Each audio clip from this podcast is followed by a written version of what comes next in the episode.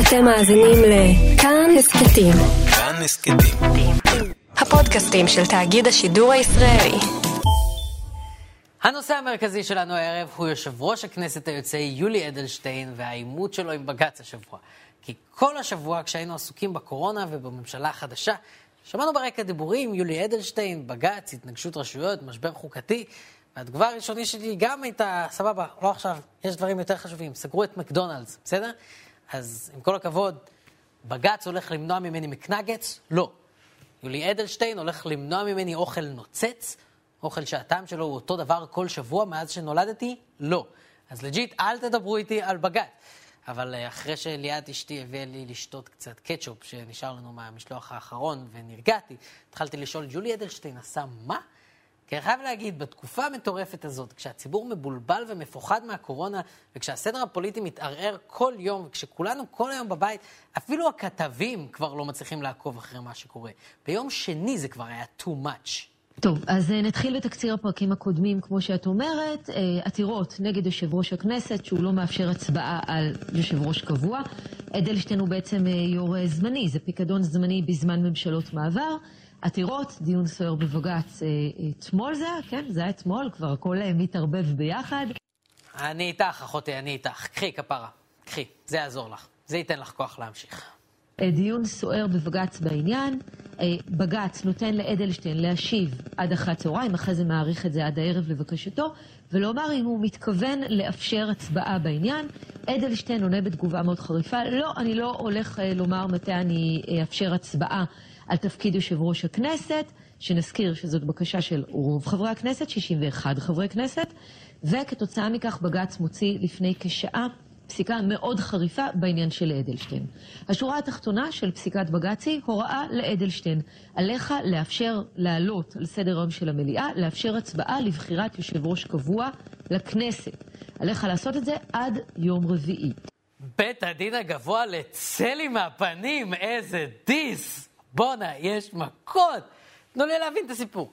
61 חברי כנסת דרשו לבחור יושב ראש כנסת חדש כי הם יכולים, ויולי אדלשטיין אמר זובי בלובי, כי כנראה שיש זובי בתוך הלובי.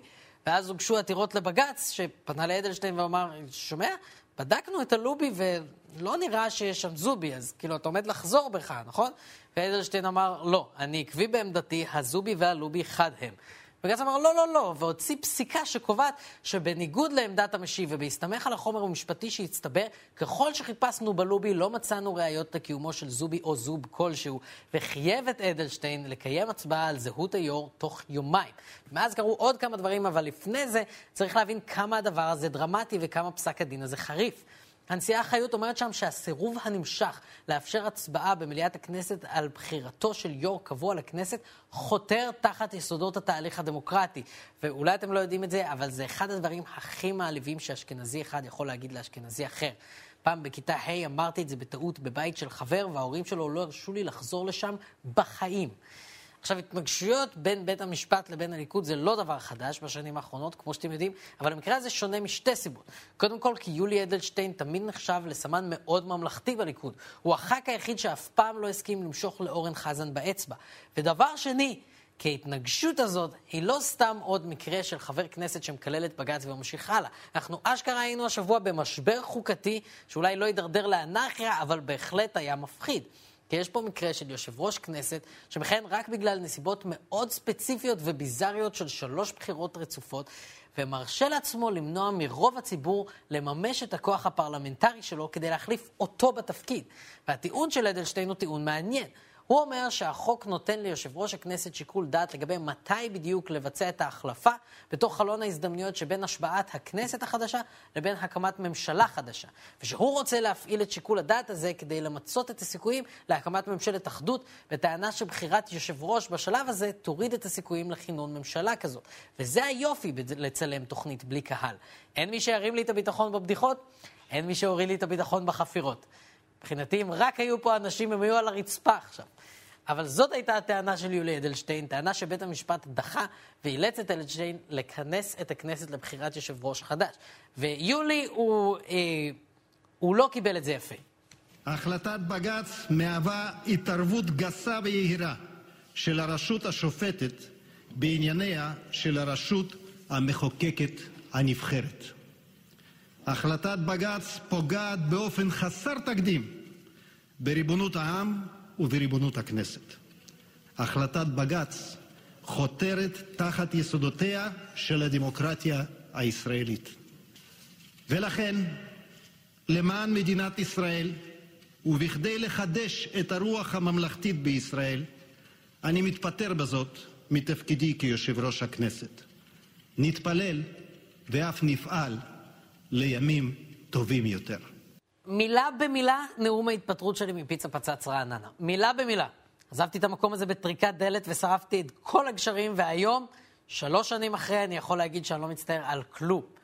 אם זה נראה ברגע הראשון, כאילו ההתפטרות של אדלשטיין היא קבלה שלו את הכרעת בג"ץ, אז המצב הוא בדיוק הפוך. בג"ץ לא ביקשו שאדלשטיין יתפטר, אלא שהוא יכנס הצבעה שבה יבחרו יושב ראש חדש. וכשאדלשטיין יתפטר, הוא בעצם ניסה ליצור סיטואציה שבה אין יו"ר שיכול לכנס את הכנסת כדי להצביע על יו"ר חדש, זה גאוני. זה בדיוק כמו בהארי פוטר ואוצרות המוות, כשהארי מבין שהוא עצמו הורקרוקס של וולדמורט שמשאיר אותו בחיים, אז הוא מחליט להקריב את עצמו ולהתפטר מתפקיד יושב ראש הכנסת, זה בדיוק ככה. יושב ראש הכנסת עשה השבוע אולי את המוב הכי קיצוני שנבחר ציבור עשה עד היום מול בית משפט. הוא פשוט סירב לקבל את החוק. באמת שאין מילים לתאר עד כמה זה קיצוני, ומעלה את השאלה, למה שמישהו מאיתנו יציית לחוק? אם אנחנו חיים במדינה שבה אפילו יושב ראש הכנסת לא עושה מה שבית המשפט אומר לו, למה שאני אעשה את מה שבית המשפט אומר לי? למה שאני לא אפר את צו ההרחקה שקיבלתי מפיצה פצץ ברעננה, אחרי שריססתי להם על החלון את המילים נקמה עם קטשופ של מקדונלדס?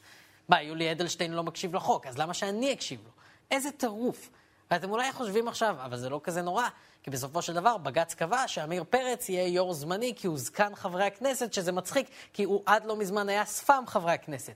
אז קודם כל, בדיחה לא רעה, חייב להודות. דבר שני, נכון.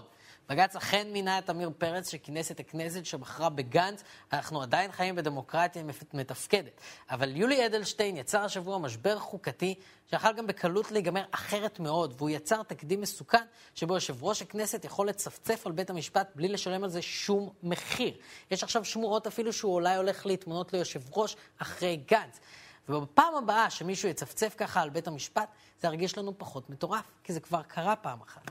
כי ככה שחיקה עובדת. אתה עוצם את העיניים ופותח וזה טיפה יותר קרוב, ואז אתה עוצם את העיניים שוב ופותח וזה מתקרב עוד, ואתה עוצם את העיניים ופותח וזה כבר ממש כאן. ואיך שלא נסתכל על זה, השבוע יולי אדלשטיין עשה צעד מאוד מסוכן במשחק הדג מלוח הזה. ואנחנו צריכים לקחת את זה ממש כאזהרה, ובשום פנים ואופן לא כבדיחה על זה שהוא רוסי. זהו. אנחנו סיימנו, תודה רבה, לילה טוב, תשארו בבית ושטפו ידיים. נתראה שבוע הבא. אתם מאזינים לכאן הסכתים. כאן הסכתים. הפודקאסטים של תאגיד השידור הישראלי.